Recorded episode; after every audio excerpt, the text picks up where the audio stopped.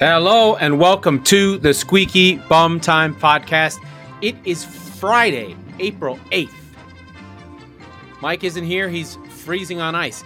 In this episode, Atletico plays in a panic room, Chelsea gets Benzema'd, and Everton get diced. But first, after we handle the Champions League, the big game is set for City versus Liverpool for all the marbles.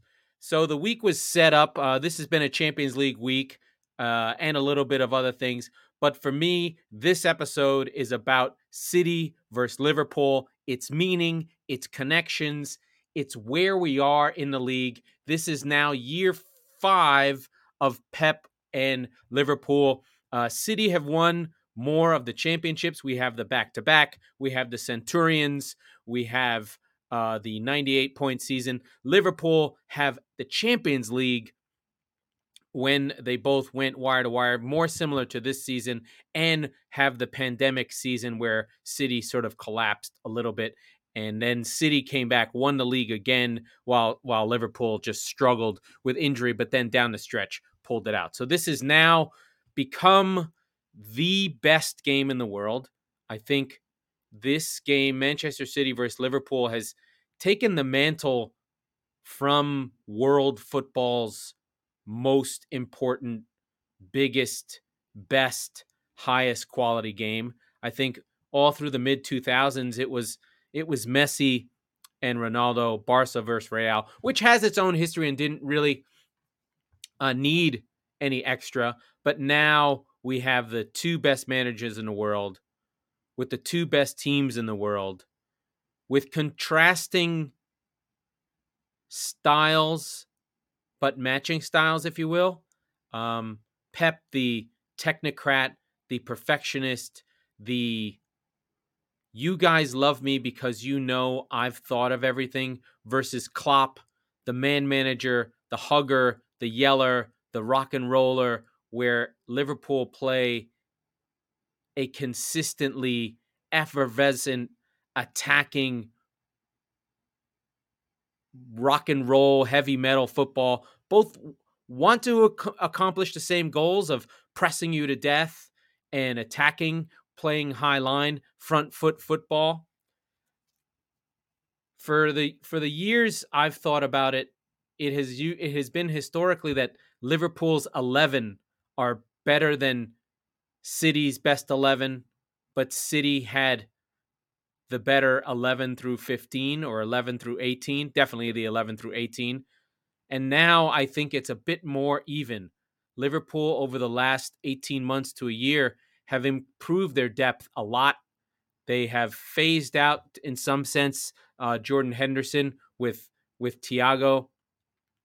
They have added to their attack with Jota and Diaz pushing Firmino down in the pecking order, but they now have a strong five of Salah, Mane, Diaz, who came in January, Jota, and Firmino to give a change. They have more depth in the midfield with Thiago coming in.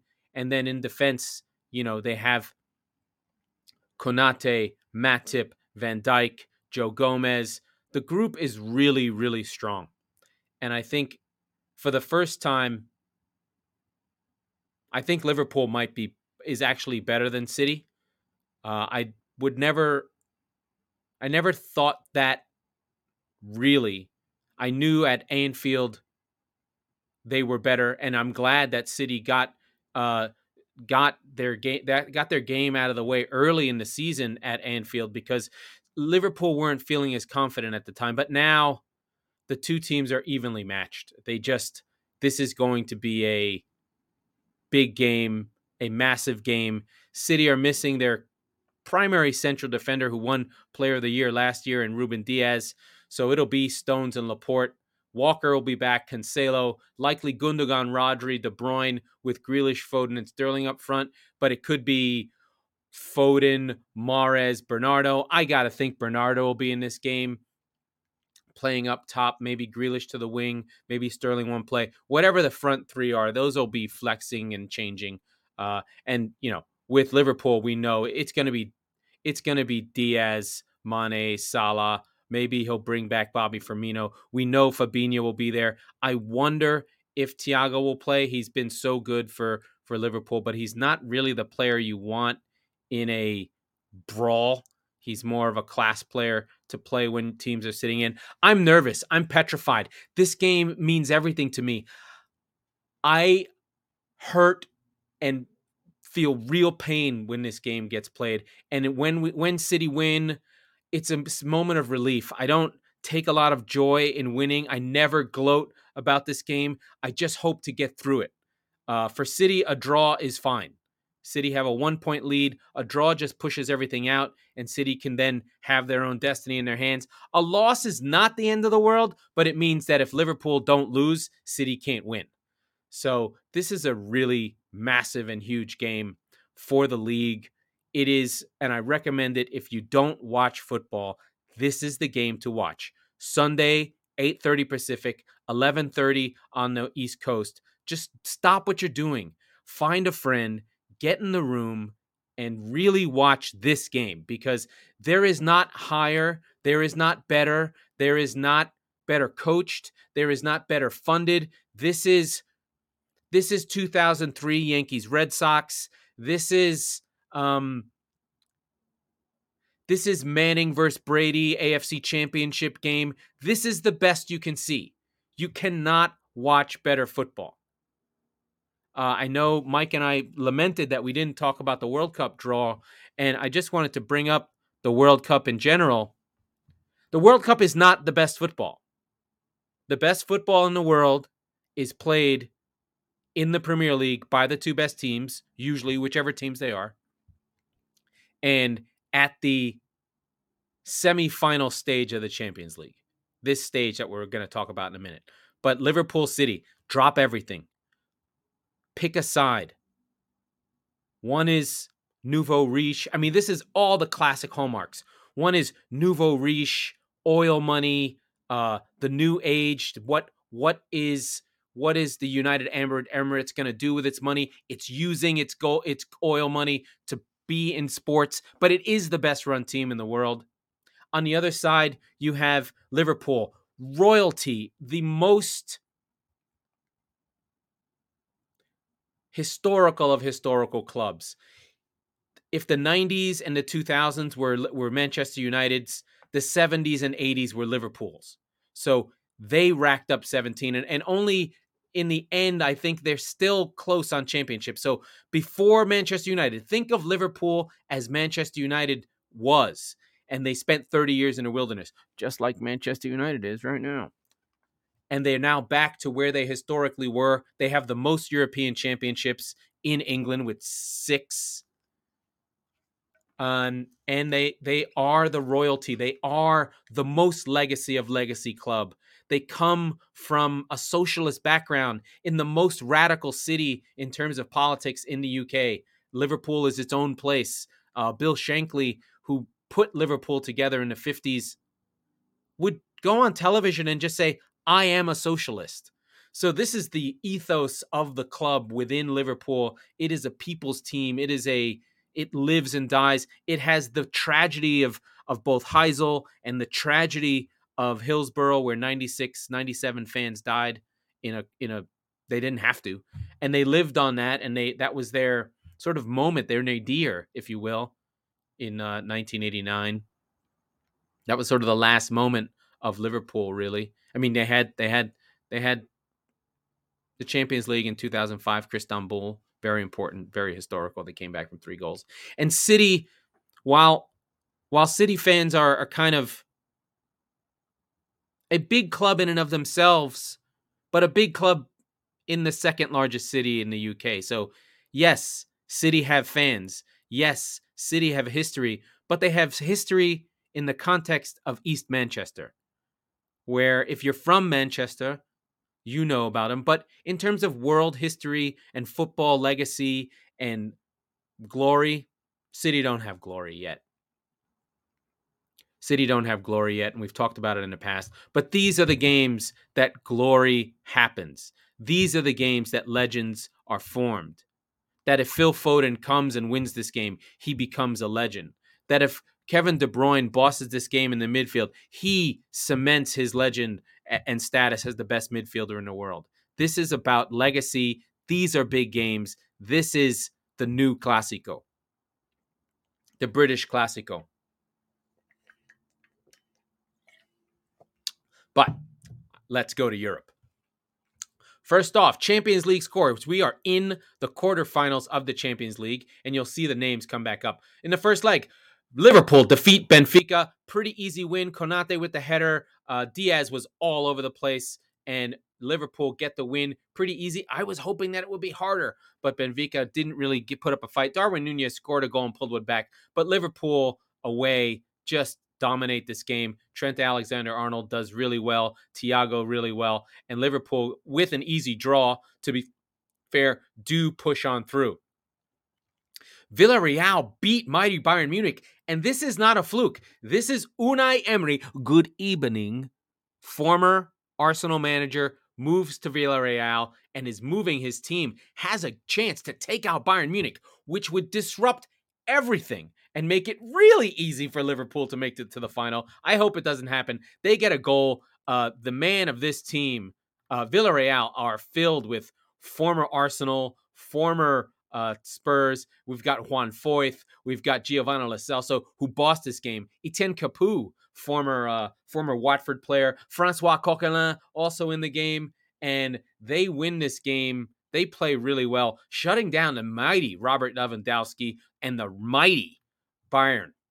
I do think that Bayern have trouble. They do need that punch in the mouth because the Bundesliga is easy for them. They don't really have to have tough games. They probably don't play teams like Villarreal that often because in Germany, you do have an oddity in that teams play the same way. It's all high press, it's all youth first. It's very similar styles of play there. I don't know German football very well, but I do I did read uh, Das Reboot about the rebooting of German football after the 2002 World Cup, where they had a hard time. And they do have a historical tend in their country to play the same way, the coaching coaches same way, and it's very top down. So I would imagine that Bayern don't very often see a team like Villarreal playing in deep, but also being really technical and being happy to sit back and soak in pressure. But Villarreal, don't do not do not get me wrong. Villarreal deserved to win this game, should have won this game, and probably could have scored more. Bayern really didn't show up. In the upset of the well, let me let me go to City. City play Atletico Madrid. And then when I say Atletico Madrid played some of the most anti-football anyone has ever seen, I cannot tell you. They literally sat back in two banks of five and did not try an attack at all. Zero. They soaked it up. And this is the ethos of their coach, Diego Simeone. He just is fearful. He just wants to play. He's the equivalent of Pep Guardiola's possession football and precision in possession, but as a shadow. He's the yin to City's Yang. These are exact opposite teams. Atletico does not want the ball. Atletico wants to score in as few touches as possible. Atletico defends without the ball and wants to spend its whole time in its own defensive third. Does, well, who does that sound like? That sounds like Manchester City. Manchester City wants to defend in your goal. They want to keep the ball the whole time. They don't want to run back the other way. They don't want to defend their box. They want to defend forward facing. And their biggest fear is keep that ball as far away from my goalkeeper as possible. Whereas Atletico is bound by a brotherhood of battle of keep that ball right outside the 18 yard box. Even you can be on the fringes of it. And we know how to defend this type of game. To give you a sense of this, City had 71% possession. Atletico took no shots on goal, no shots on target. It's not quite accurate. There was one crossed half shot on one breakaway that Atletico almost did, and they were a little bit better in the second half. Uh, this game went in nil nil, and City did a triple change, something Pep never does, bringing on Foden, Jesus, and Bernardo. I believe was it Bernardo, uh, and Let me just make sure I got this right. Oh, Grealish, Foden, Jesus come on for Mahrez, Sterling, and Gundogan. Completely changed the game. Foden really changes how City plays. Uh, instead of those five, two banks of five, Foden says, you know what? I know you're standing there. I'm going to go through you.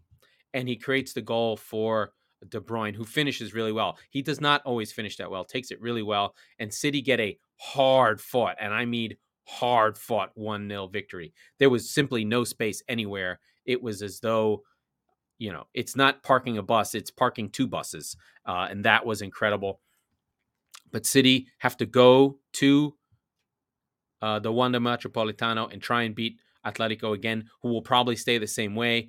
Villarreal will have to go to Bayern and beat Bayern at Bayern. So Bayern probably have a 70% chance of going through. And we think, you know, Liverpool at home are about as slam dunk as a result as there is in all of football. Liverpool simply do not lose at home. And that's why I'm glad City's not playing them today on Sunday. But the big result here was Chelsea versus Real Madrid. Real Madrid, the heart of a champion, the right now have the best player in the world, the most lethal finisher in Karim Benzema, and he scores three goals in the first half and misses a, an open goal. But his headers, he scores two goals on headers on an amazing pass from Modric. He scores two goals on headers that are simply nobody can score them. They are leaning backwards, fading, looping them into back corners. Just amazing goals and then one where Mendy sort of misses it and he fires it over him. Just incredible stuff. Karim Benzema has like literally cemented his legendary status. And if you didn't know that Karim Benzema was awesome, you weren't paying attention.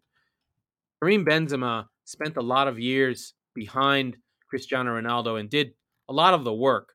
But basically, since Cristiano, I mean, and he was like 15 and 10. But since Cristiano's left, he's now a 25 and 10 or 25 and 15.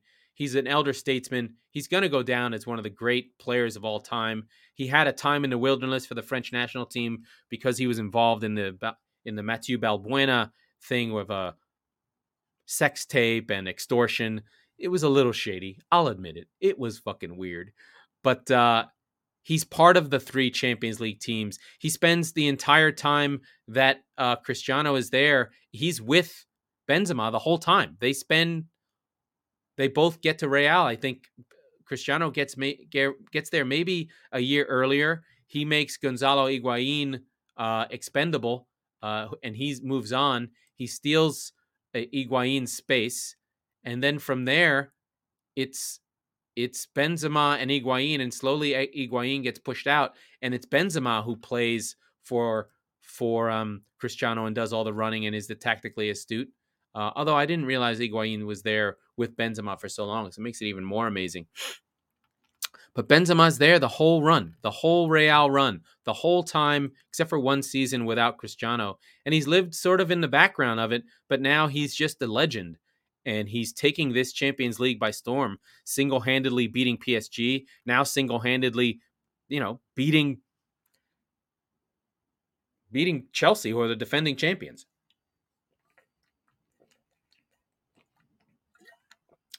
Chelsea have lost a little bit of their luster.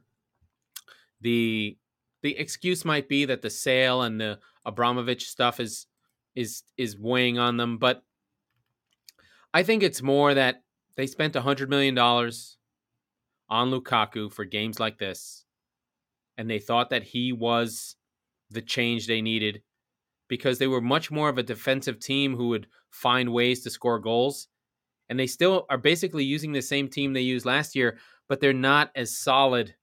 And Kanté isn't as magic. And Benzema was just fucking incredible. And listen, say what we will about Real Madrid that they're not great, they're old. It's still Kroos, it's still Casemiro, it's still Modric, and it's still Benzema. And they're still incredible. You have to, it is like a boxing champion the if the, if Liverpool are the royalty of Europe for for um for England, Real Madrid are the royalty of Europe, not just for Spain, but for all of Europe. They are European football. They live for the Champions League. They are 13 time champions. No one's even close. Now, did they win the first five? So maybe maybe they're not, you know, maybe they're maybe they're more like eight time champions. Eight times is still more than Liverpool, is still more than Inter, is still more than AC Milan. They live for European football. It runs through the club. And with with with Kroos, Casemiro, Modric, Benzema, Carvajal, you have real quality players who are old and they probably can be outrun by more physical teams or more. Maybe you don't want them playing every minute of 38 games, but in a knockout tournament at nut crunch time, in the final minutes, down a goal, 15 minutes to go. You don't want anyone in you don't want anyone in those games you don't want anyone on the ball more than Modric. You don't want anyone in the box better than Benzema. And you don't want anyone other than Toni Kroos to make that long pass to, to build out from the back. The defense has been solid. And, you know, they have Ancelotti, who's who coached them to win a couple of Champions Leagues. So they're there. I mean, they are that good. And so the more they build into this tournament, the more you have to see them as challengers. I thought, oh yeah, let City get Real Madrid in the draw, but now I don't want them. They could easily win. They're not the best team. They're not the most fluid team, but what they are is they are the champs. They are they are core four Yankees. You know, yeah, sure they lost. They are Tom Brady in his 40s. They are Tampa Bay Tom Brady, where you're just like, is that still fucking Tom Brady? God damn it. How the fuck do we beat this team? It was very, it's very much a, it's very much a uh, Atlanta Super Bowl down 28 and and all those patriots have all the institutional knowledge. They have all the reps. They've got the coach. They've got brady. They've got gronk. That's real madrid. They're the patriots. They've got that energy and power behind them where you're like this team can't be this good. Why are they still winning? Because they can treat the moments of pressure and fear like any other game, and you can't because it's your first time or you're only 21. But with this group, they've seen it all. There's nothing they can't go through to handle.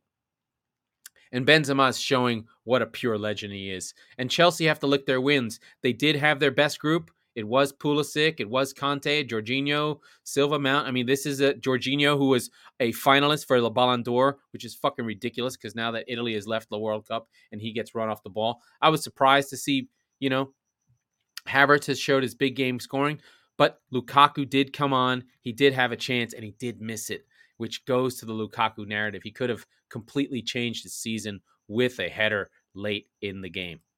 So Chelsea are in trouble. Could they turn it around at Real? No fucking chance. I don't give Chelsea any shot there. They they are finished. They are washed up.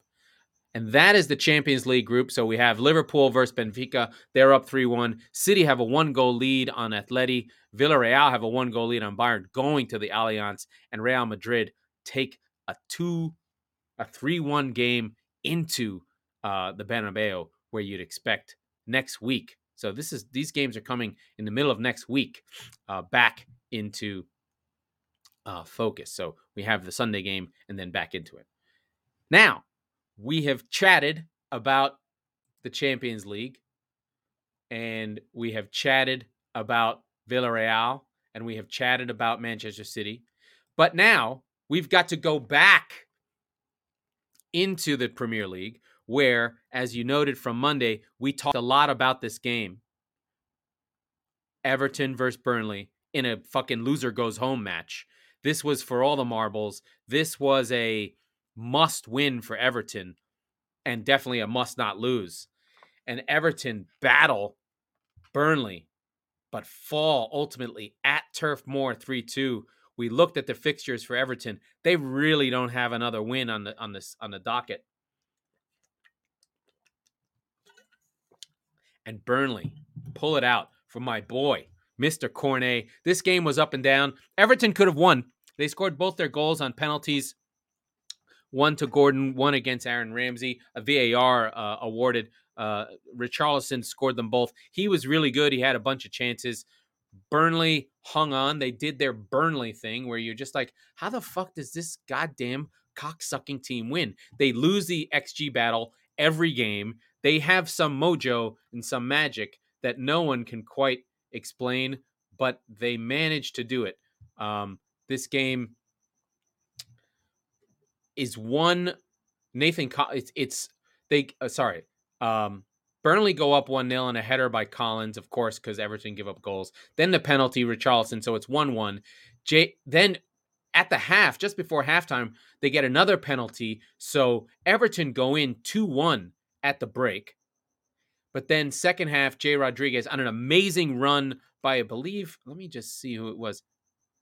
Charlie Taylor takes a run down the wing and fires across through the box. I mean, he fired it, and Jay Rodriguez gets on it. He of Southampton fame when he scored 15 goals once. It was amazing, 2013, I think. And then Maxwel Cornet late on a finish that just goes over Pickford um, on an error. That's right, on a massive error by Holgate.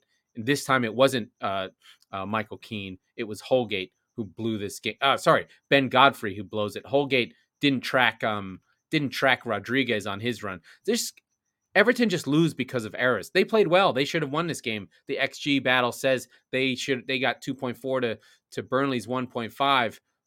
But that's because Burnley doesn't take shots from outside the box and doesn't really take chances. When they take their shots, they go in.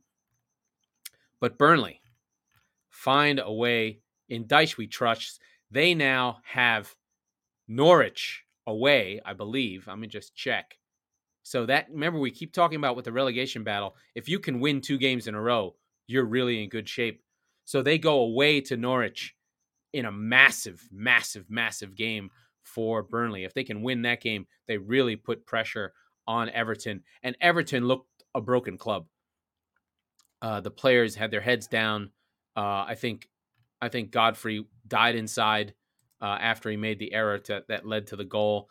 They now have United, Leicester, Liverpool, Chelsea, Leicester again. The first chance they have at a win is probably Watford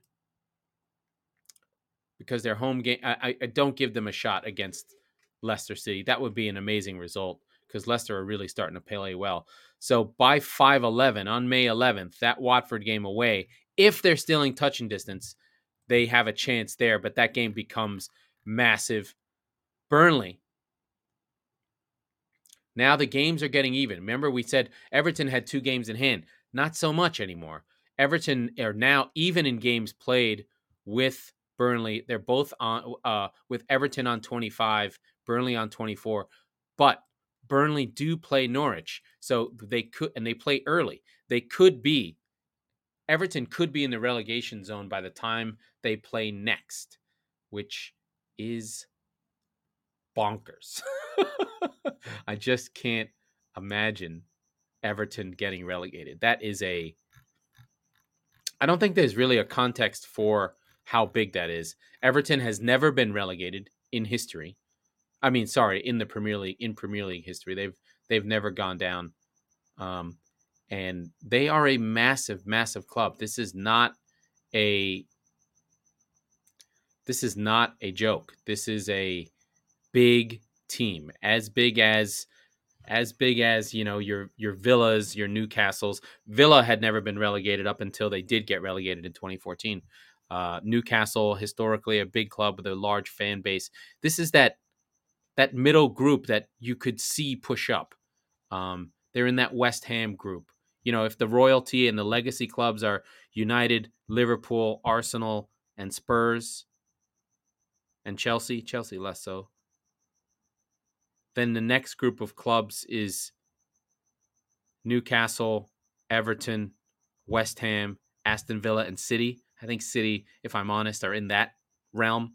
They're not anymore. They, they're grown. They're trying to get out of it, but historically, and then you kind of have your your other group after that your your Leicesters and Southamptons are kind of, that's kind of the sizes of the fan bases. But this Everton thing is massive, and I think I think Frank Lampard is a terrible coach. I don't think he's the right man for the job, and I think that he's going to take them down, and it's going to be sad, and there's going to be people crying, and the Men in Blazers show is going to be destroyed because they're going to have to follow the championship. And let me tell you, man, when you go to the championship, that shit is hard. That shit is hard.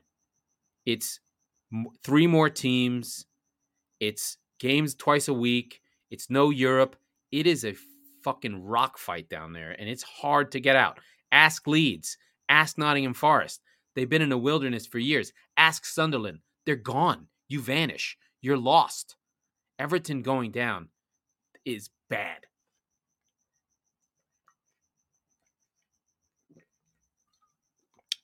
They may just need a couple draws and a, and a win, and they'd be fine. But this Burnley game was really, really a catastrophe. Um, really, really bad.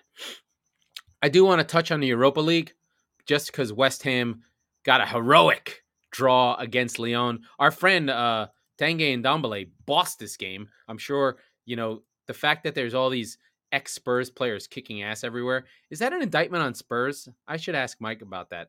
That we've got Celso with Villarreal and Foyth and Ndombele playing big European games for European clubs and, and Vertonghen eh, at, at Benfica, while Spurs just are nowhere. It's very weird. I'm not going to make fun of them.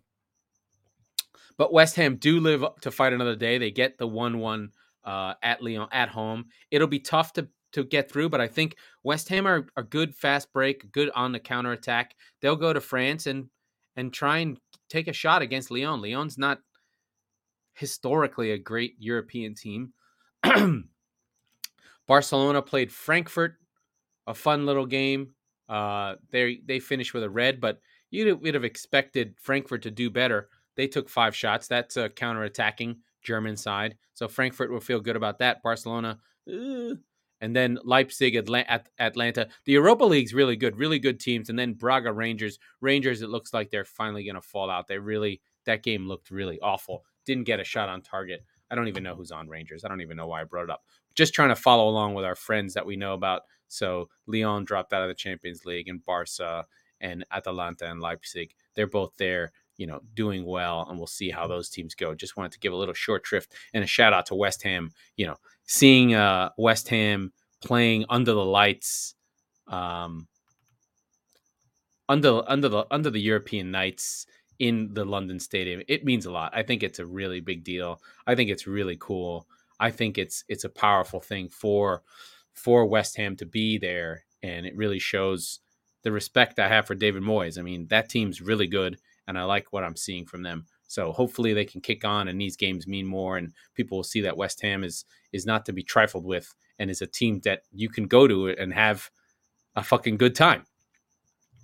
So those are our games. That's what's happening. That's Europe. We talked City. We talked the big Liverpool game. We talked about Everton's potential collapse. We do have other news. Erik Ten Hag of Ajax is set to take charge of Manchester United next season. So it was between he and Pochettino, and it looks like Ten Hag, who is known for playing it for playing really good attacking football. He was the coach that took uh, took Ajax to the semifinal of the Champions League against Spurs, the miracle, the miracle game, the the the three two where um where Spurs came back and Moura heads it in and wins, and it's one of the great moments I spent at a bar with Spurs. But he's had to rebuild the team. They lost Frenkie De Jong. They lost, they lost uh, Hakim Ziyech. They lost De Ligt. And now the team's back. They should not have lost. They're bossing their league. They score goals for fun. It's still Dusan Tadic and now uh, Sebastien Haller. So that's a little bit weird. They still have good players. I mean, Ajax have a history of developing young players and moving them along. They are the model club for how to be sustainable and successful when you're in, you know, the Dutch league, which is you know, if I could tell you exactly what the league rankings is, but we have the big five. Uh, let's see. Uh, uh, league.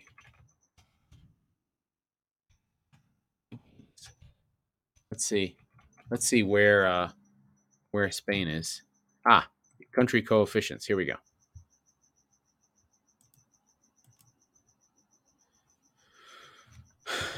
Uh, it's England, Spain, Italy, Germany, France, Portugal, then the Netherlands. So the Netherlands are the seventh ranked league in the world. Uh, we know about the big five of England, Spain, Italy, Germany, France, and then Portugal on the outside. And they do provide a lot of players to the other leagues. Uh, it's, it's surprising that Scotland is is ninth. It it it drops really fast after the big five. It's Portugal, Netherlands, uh, rounding out the top ten. It's uh, Portugal, Netherlands, Austria, Scotland, and Russia. If you want to know how these are ranked, they are based on how the team from that country do uh, how the teams from that country do in European uh, competitions. So, just if you're curious about that, it determines the rankings here determine how many teams you get in Champions League, how many teams get to play in Europe, uh, what your what what those settings are. It's a very it's all very European uh, um, European bureaucratic stuff. It's fascinating stuff. So what you perceive as to be true is true. England is the number one team in the league with Spain, followed by Italy and Germany. Germany suffers because it's really only Bayern that they're getting contributions from, and the other three teams that go to the Champions League usually don't play well. And then France, it's just PSG, and they and PSG tend to lose. Whereas you know you see something like Spain, Spain just punches above their weight all the time between having Barca and Real get to the late rounds. They have Villarreal winning the Europa League five times, Unai Emery pulling things out of his ass, and Atletico also pulling things out of his ass. So Spain's strong, strong league, but a little bit, probably a little bit more top heavy than uh, the other leagues. Anyway, worth looking at. So you can check out that uh, at uh, UEFA.com, National Association's country coefficients. so Ten Hag, uh, Ten Hag's taking over for Manchester United. He's an attacking coach. He's a modern coach. Um, I think he's going to find, unless he's special, unless he has some special sort of way through, I don't see how he's a stronger personality than Jose Mourinho or Van Gaal. I think that we have a that United have a team that's kind of uncoachable and a culture that's rotten.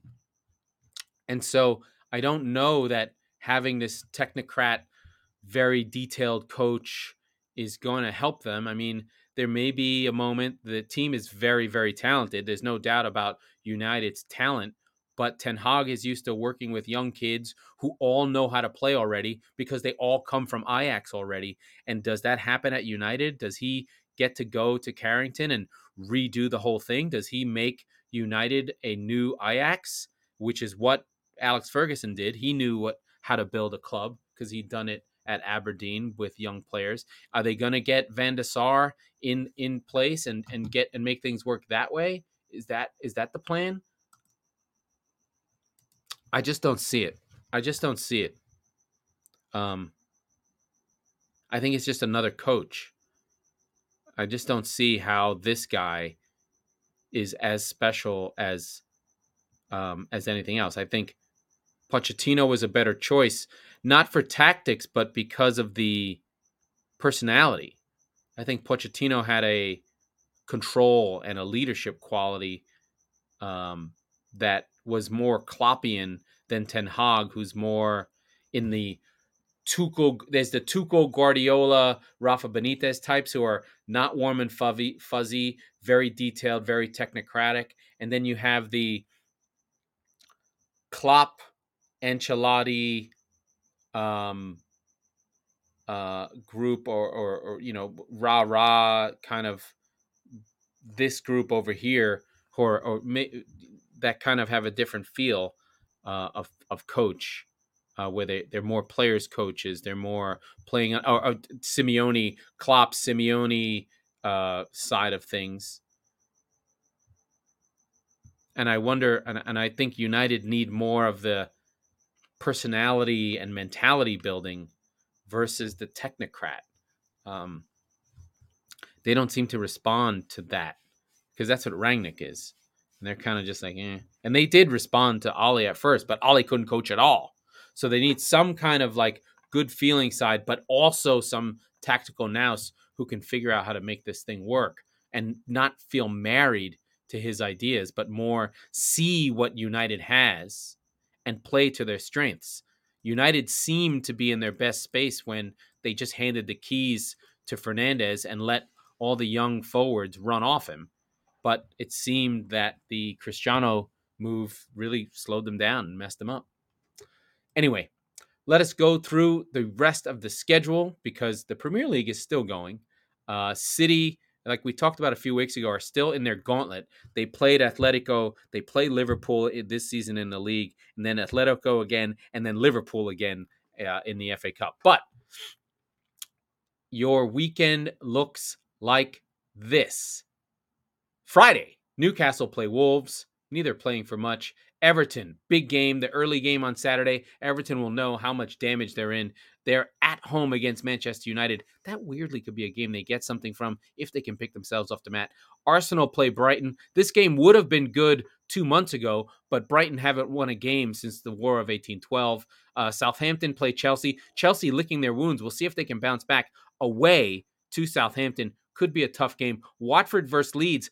Watford are in a good place. They're playing well under under Uncle Woy, but Leeds and Jesse Marsch have gotten points in three of their last four. I could see Watford getting Leeds because Leeds feel safe and then really putting pressure on Everton. And then Aston Villa Tottenham. This is a trap game. Watch fucking Villa.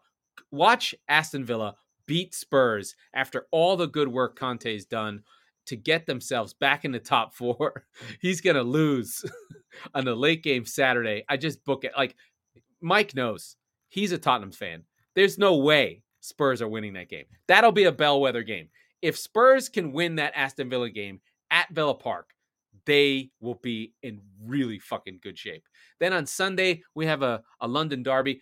I would expect West Ham to be burnt out. They're playing Brentford, coming off an amazing win, and the great Christian Eriksen scoring goals after they beat Chelsea. I could see them beating West Ham. That Thursday, Sunday is a killer, and Brentford are flying high. Then Leicester, Crystal Palace that should be a good one. Uh, I could see Crystal Palace winning this, but Leicester have been playing well. And then the one we talked about, Burnley trying for two wins in a row. If they get this second win, they really put pressure on Everton. Norwich are terrible. They're well coached, but they're just so fucking bad. They can't stop anyone and they can't score. Burnley are simply better, but away from home could be tough. And then the giant one, as I've talked about 14,000 times since three months ago, been looking at this game, circling it. Manchester City versus Liverpool. Thank God it's at home. I'm scared. I feel sick. I don't know what to do. I want to throw up. It's the um Klopp versus Klopp versus Guardiola is still 8-8 but it seems the home team usually has the advantage. We shall see where they are. I'm so afraid of Liverpool. They're so fucking good. Please give me a draw and let me get the fuck out of there. Please let may the ghosts of Sergio Aguero come rescue Manchester City. Let it be the day that they have their shooting boots on. Let it be the day that I don't have to worry. Let it be the day that Manchester City just beat Liverpool 4 or 5 0.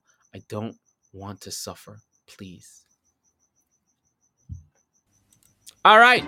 That was the Squeaky Bum Time podcast with not Mike Salerno and Laurent Courtines. We are the football wing of the Chop Sports Network. We record on Tuesdays and Fridays, so be sure to subscribe wherever you get your podcast so you never miss an episode. And if you're listening on Apple, please rate and review the show because it really helps. And we don't get enough reviews. We work hard. Give us a review.